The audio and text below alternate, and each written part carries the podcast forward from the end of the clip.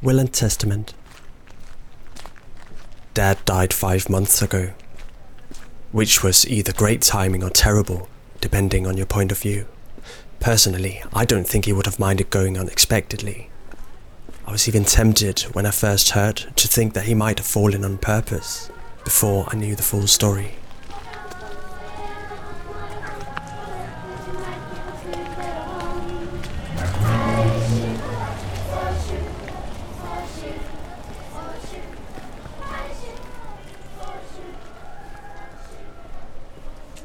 Too much like a plot twist in a novel for it to just be an accident.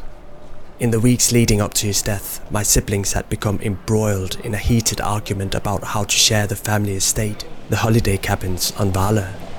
And just two days before Dad's fall, I had joined in, siding with my older brother against my two younger sisters.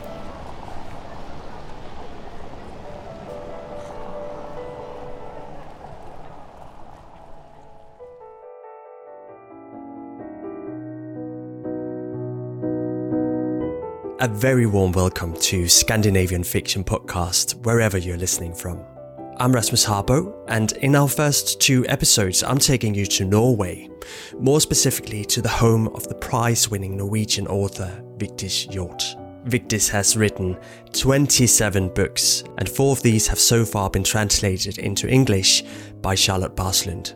And worth mentioning this year, in 2023, Barslund's translation of the novel Is Mother Dead by Vigdis Hjorth was longlisted for the International Booker Prize, so quite an achievement there. Now, Vigdis lives on the Isle of Nesøya outside of Oslo, and before we get started, I want to mention that as we arrive in Norway, there's a yellow weather warning in place in Oslo and on Nesøya as well, with so much snow everywhere. It's quite stunning, but I'm afraid you'll have to imagine that bit.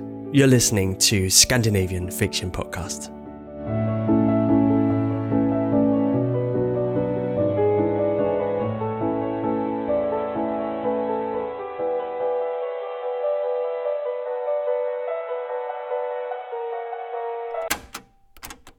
I thought I wanted to start by asking you a bit about the physical surroundings here. Can you tell me a bit about where we are? Uh, we are on an island called Nesøya in the Oslofjord. Um, it's a rather big island, um, and my house is. It's not n- near the sea, but it's you know uh, in two minutes I can go to the sea, and that's very nice in the summer, of course. But also we have a kind of what you call it a forest here that are you are not allowed to do anything there to pick flowers or um, mushrooms or things like that. You can't uh, take down a tree or it's it's very nice and there you can go skiing in also in Mars as you can see a lot of snow here. So it's a nice island, but it's by an accident I live here. Do you ski? Yeah, of course. But my dog, I've had a dog for 10 years and she's just died. And so it's so. Um, it's so boring to go skiing by myself. But now I will have a new dog, a boxer. I'm waiting. I'm looking at my telephone all the all, all the time to see if she or he is born. All right. Yeah. So, do you think these physical surroundings, all of this, the forest, the even the snow, maybe, or the house here, does that affect your writing in any way? Do you think? I guess I guess so. Uh, everything, where you live, uh, what you read, who you're talking with. Of course, everything um, affects me, but I I can't find out in in uh, which way. It's difficult to to find out, but I just know that everything affects a human being, everybody. Uh, it's silent here, and I'm, you know, I'm a heavy drinker, so it's very nice not to live in a town with a lot of bars and restaurants and things like that.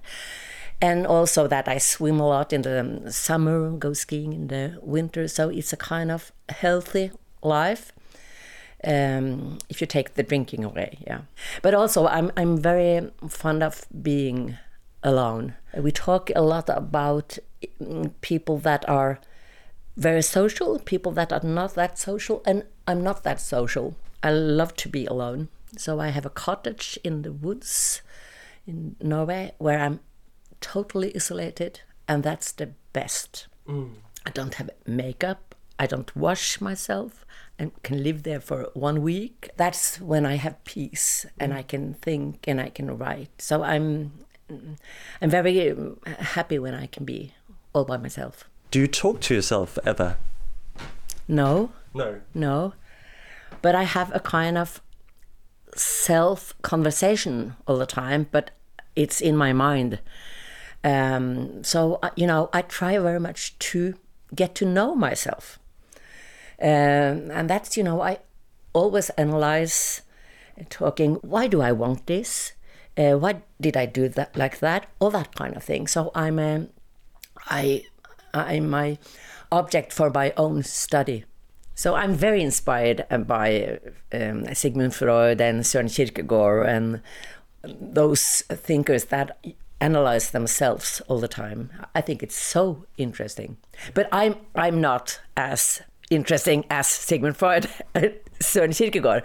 But uh, everybody has everybody everybody is interesting for themselves, of course, to find out why did I do that? Why did I think like this? Why do I feel like I feel now? We are asking that kind of things to get to know ourselves.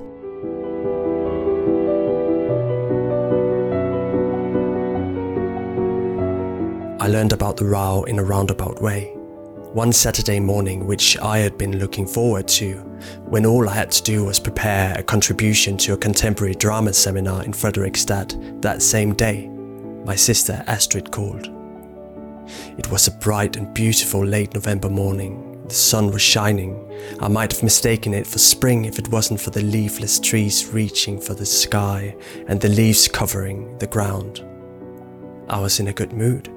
I had made coffee and I was excited about going to Fredrikstad, pottering around the old city centre when the seminar was over, walking on the ramparts with my dog and gazing at the river.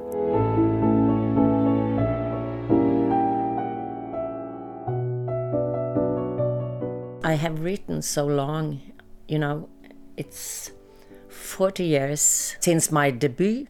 And of course, I have written very different books because um, when you are 22, which I was when I was um, was writing my first book, it's very different uh, from what I write now. Of course, I think I try to combine the very very present questions, serious questions, existential questions, with a kind of humor, uh, of course, but also that I, I think that humor and um, um, speed and irony, it's underestimated in in the literature. So I'm fond of that. You know, you can you can talk, and that's why I've al- al- already mentioned Sigmund Freud and uh, Søren Kierkegaard. They are easy to read. They are dealing with very very serious questions, but they uh, Kierkegaard is not always easy to, to read, but some of his uh, books or articles are really uh, easy to read. It's funny, it's very humoristic. Um, and Sigmund Freud is, when you read him, his big work about dreaming and he's, he's using his own dreams, I am together with him. I'm so close to him. I, I like to be together with him. So I'm never lonely when I can take these books out and read them. So when I want to meet interesting men, I go to the library. What's the most important thing you think you've learned from Søren Kierkegaard? Um, the way I read him, he says in a way that you to be a human being on the earth is a very serious thing. And you should be so grateful. Oh, oh, you get the possibility to be a human being on the earth. Oh, then you must be that with, uh, with all your passion and all your responsibility. Oh, you are blessed from it's a, it's a, a tillitserklæring. Confidence. Yeah, yeah, confidence from the, the, the higher. Oh, and he says one, um, a place that so many people are living in the basement of themselves, even though it's it's um, free space in the upper um, floors uh, where the view are um, huge. Uh, but I'm not uh, religious, but I can I can tell you a story. I was um, sitting on. It was a very dark day in November.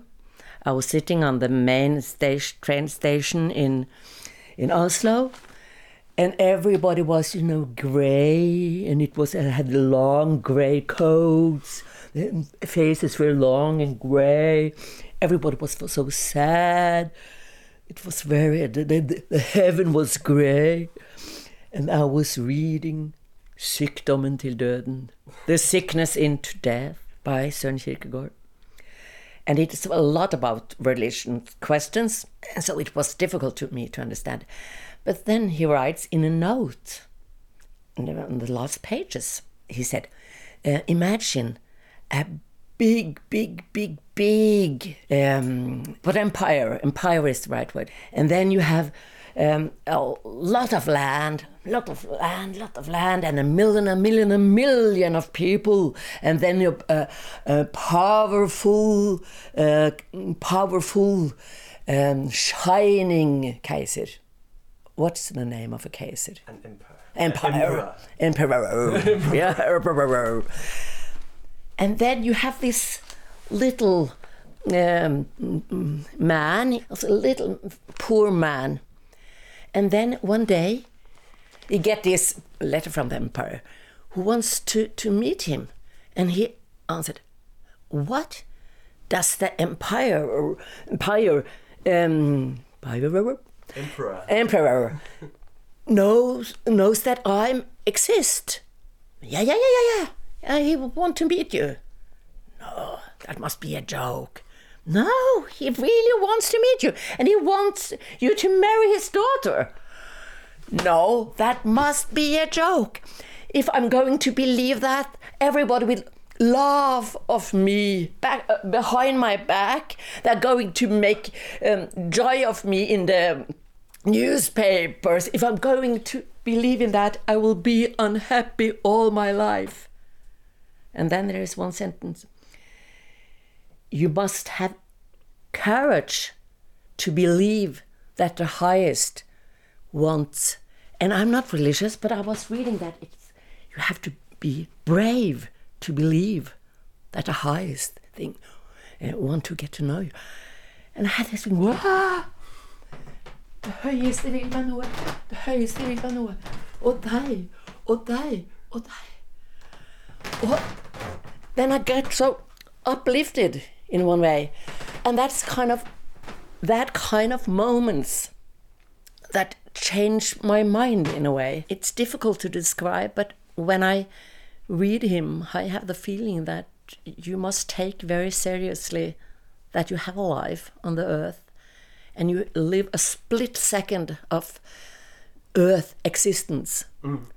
and still we, we, we can't get fast enough. Oh the bus is not coming. Uh, it's one hour to uh, what you have one split second of existence? And you're looking at the watch all the time. I try not to do that. And that's learned from from Kierkegaard. That's a great lesson. yeah it's it, it it is. And and that's you know he that he he's uh, insist on uh, this all the time but but still he's he's when he's funny he's really really funny and you he get this humor and that's the combination of of very seriousness and uh, this easiness he has in some books, of course, not Sykdommen til døden. But the notes are very, very nice to read.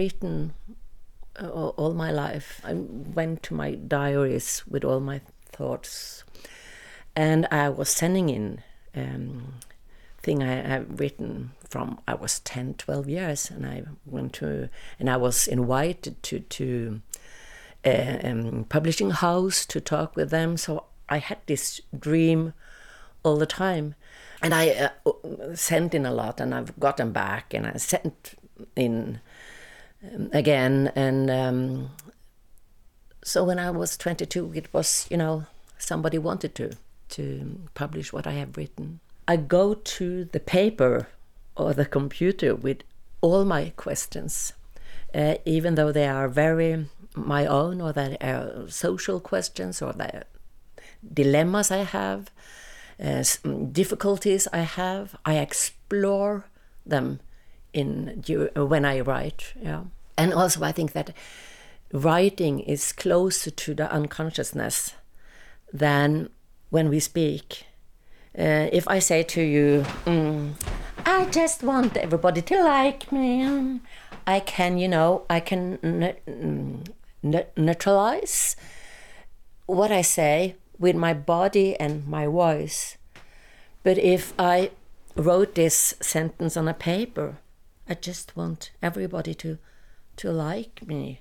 Then it's so vulnerable and it's naked. So to be closer to my unconsciousness when I write. So and I find out things about myself and the society and my dilemmas when I'm writing. Yeah. So the last novel, um, just have delivered, um, who is has uh, the title is from Søren Kierkegaard, but I don't know how you can say that in English.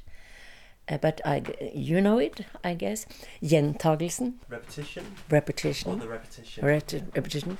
Uh, Kierkegaard has written a, a, book about that, about if it's possible, if there exist repetitions, or it doesn't exist. And that's very funny book because he's, you know, he's he will repeat a journey to Berlin and he's going to go to the theater to see the same place, live the same place, to see the beautiful young woman in the theater, and nobody, no thing is happening. It's just a bad. that the he was going to repeat this lovely journey, and it's a disaster. So he says that there is no thing as a repetition that I have learned to have that repeated and repeated and repeated. It's typical Søren Kierkegaard. But Søren Kierkegaard was engaged with Regine Olsen, and he was um, breaking this um, engagement. And this is a kind of central story and the background of everything he has written. And it's very interesting because I think it's um, Joakim Garff, his biographer, who has said that what could have been a story about two people, a man and a woman that could get uh, couldn't get each other, that couldn't understand each other, could be a minor thing, but in Kierkegaard's pen, it's a kind of existential drama about the different åndsretninger, the different fighting spirits in the Western history. Everybody, I think all human beings have kind of that kind of stories that has been very um, important in their lives. And they are, uh, during their life, telling this story again and again for themselves or to others. Um, uh, kind of central stories and I have written out a kind of that kind of central story in a new way. What is your central story, do you think?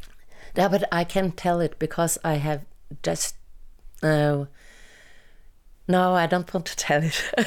I don't want to tell it, but I, I, if I want to explore it or, uh, or tell it, I use I need my my pen. I need to write it. I can tell it because I need um, the dis- distance and the closeness that I only can have when I when I write. I can find out the balance when I when I speak. I, I'm it's it's not as good as when I write. But when you start working on a new book, do you know where you begin? Where does it start, really? Uh, no, I, I think it's the, it, it's difficult to start, and but I am not. Um, uh, the way the most difficult for me, but the most important as well, and maybe it's because it's important, it's difficult. It's to find the voice of the novel. Uh, I'm, I'm, you know, I'm concerned about voice, the voice. Which voice is going to tell this story? Is it going to be a I that tells the story, or is it going to be uh, Bergljot, or is going to be Johanna? To find the voice of the novel. That's the, the, the main challenge. Does the voice develop through the writing process as well, or do you have to have it from the beginning of writing? No, I I I um I write. I try to write a lot, not to be very skeptic to my own writing. Sometimes you can be so afraid of writing something bad. You are so afraid to write something bad that you never reach to, to write something good. So what I try to do is to, to just write away and to, to see and suddenly and I can be playing then um, with you know is it going to be that name or that name or uh, that she has a name or is it the I or is it a he I can play and suddenly after a while I find something that I, I feel oh now it, now I have it Do you know the story from the beginning, or does that also develop through writing it? Uh, no, I don't have have it. I, I o- often have. Uh, usually, I have a conflict or a dilemma, um, but I don't know how it's going to end. That's the kind of what is interesting mm. by writing because I don't know. But after a while, I have a kind of feeling where it will end, but I don't. I don't know that. That's a kind of what I explore. Yeah. Are you always sure about a book being done or a story being done then that this is where it ends? Yeah, when I when I'm when I'm about to end, yeah, then I, I know it. This is the end, yes.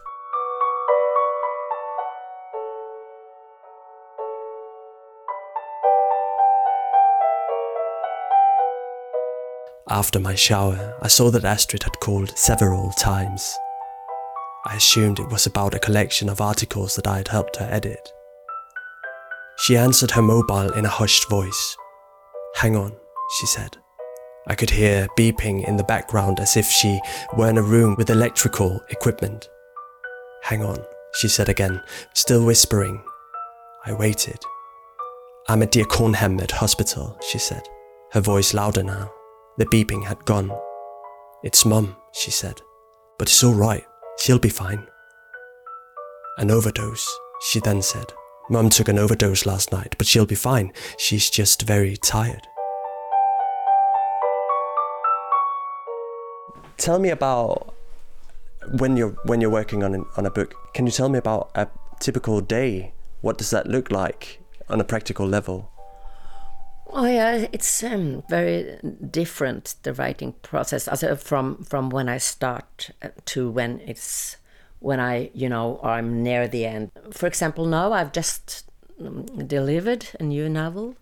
It's not a big one, but it's 150 pages. But I think it's good. Uh, I hope so. But but then you know I know I'm writing an essay about drinking about that wine make me feels like I should feel without wine. And so I'm exploring my relation to, to alcohol or um, to ruse, to use To be under the influence. influence of, of drugs or alcohol. So I'm exploring that. Why do I use it? Why do I find out? What do I seek? And I try to be very honest because otherwise it's not interesting. So that, but that is no hurry, no hurry. Uh, so I taking my time. I'm knowing, going to it, um, making my coffee, start to write, taking up the document. I also travel a lot, do a lot of things. Uh, so when I, you know, was the Larvik uh, to Larvik, uh, another town, to talk about something, and I can work on the to computer on the train, working a little bit. But when I'm near the end, I'm sitting here. I'm not going out, or I'm sitting in my cottage in the woods, and from morning to night, from morning to night, blah, blah, blah, continually, uh, continually, conti- yeah. So I, I, you know, so then I'm totally in it, and that's a very different thing to be totally in it. Then I have all the novel in my head at the same time. I know what is the sentence on the first page, and do I want the sent- a sentence on the last page to be alike? Could is that an effect, or should I change it? It's very intense periods, and it's very different from what I do now. When I have this essay, I'm I decide myself when I'm going to deliver it. I play with it. I think about it. Got an idea suddenly. Oh, hasn't um, hasn't um, um, a colleague or another writer wrote about this? You, Axel Sandemose said something. I'll find out. Find out. Apropos surrounding, as you asked me um, about before. So to be surrounded by books, that's very nice because, of course, you could go to the net, and I know that you also can make notes in the ebooks. But when I go to the Axel Sandemose, and I can see what I have note and what I have uh, uh, understreket, Highlighted. highlighted.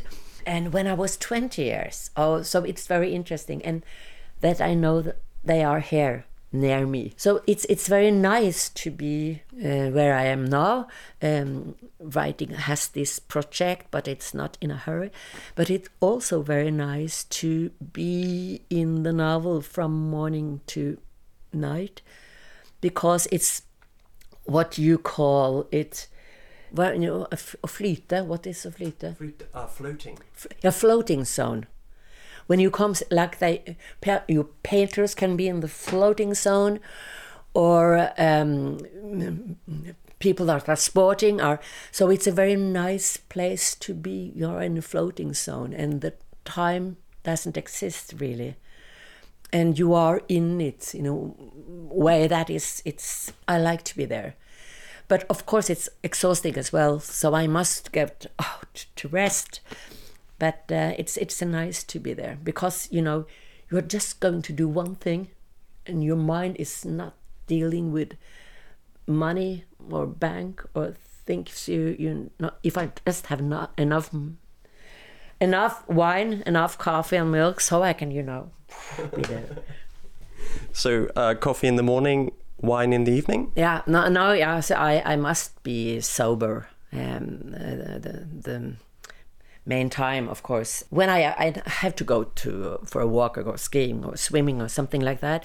but then I start to, to drink cider, some, Cider. yeah, cider, and then you know I can know exactly how much I can drink and when I was stop working Bec- because it can be inspiring because when you are exhausted uh, you can relax and you know and you can have some ideas and you can so you know one or two hours i can work while i'm drinking but carefully but then you know i must i stop and i save the document as writing on all walls don't you are drunk don't write so i you know i'm i yeah i'm, I'm so afraid to do something stupid to suddenly i have lost the manuscript mm.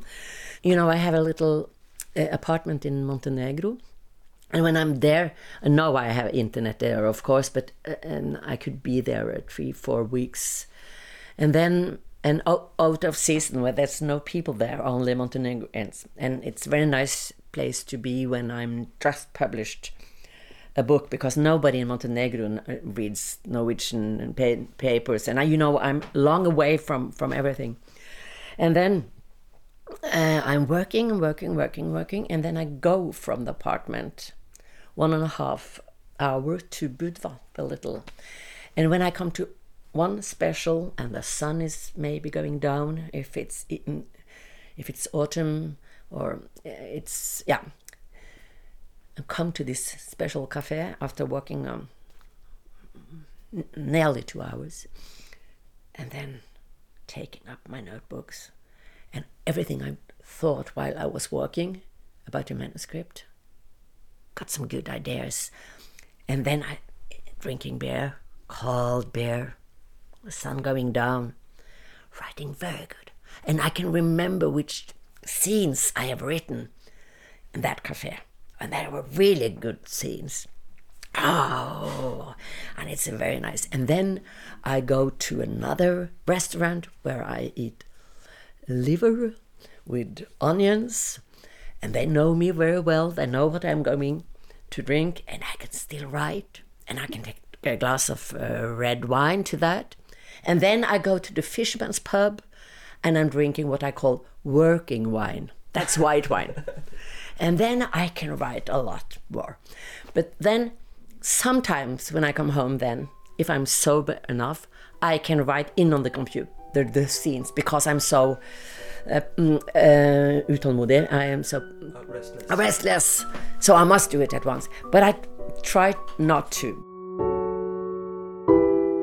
We'll be back shortly with part two of our conversation. Thank you for listening.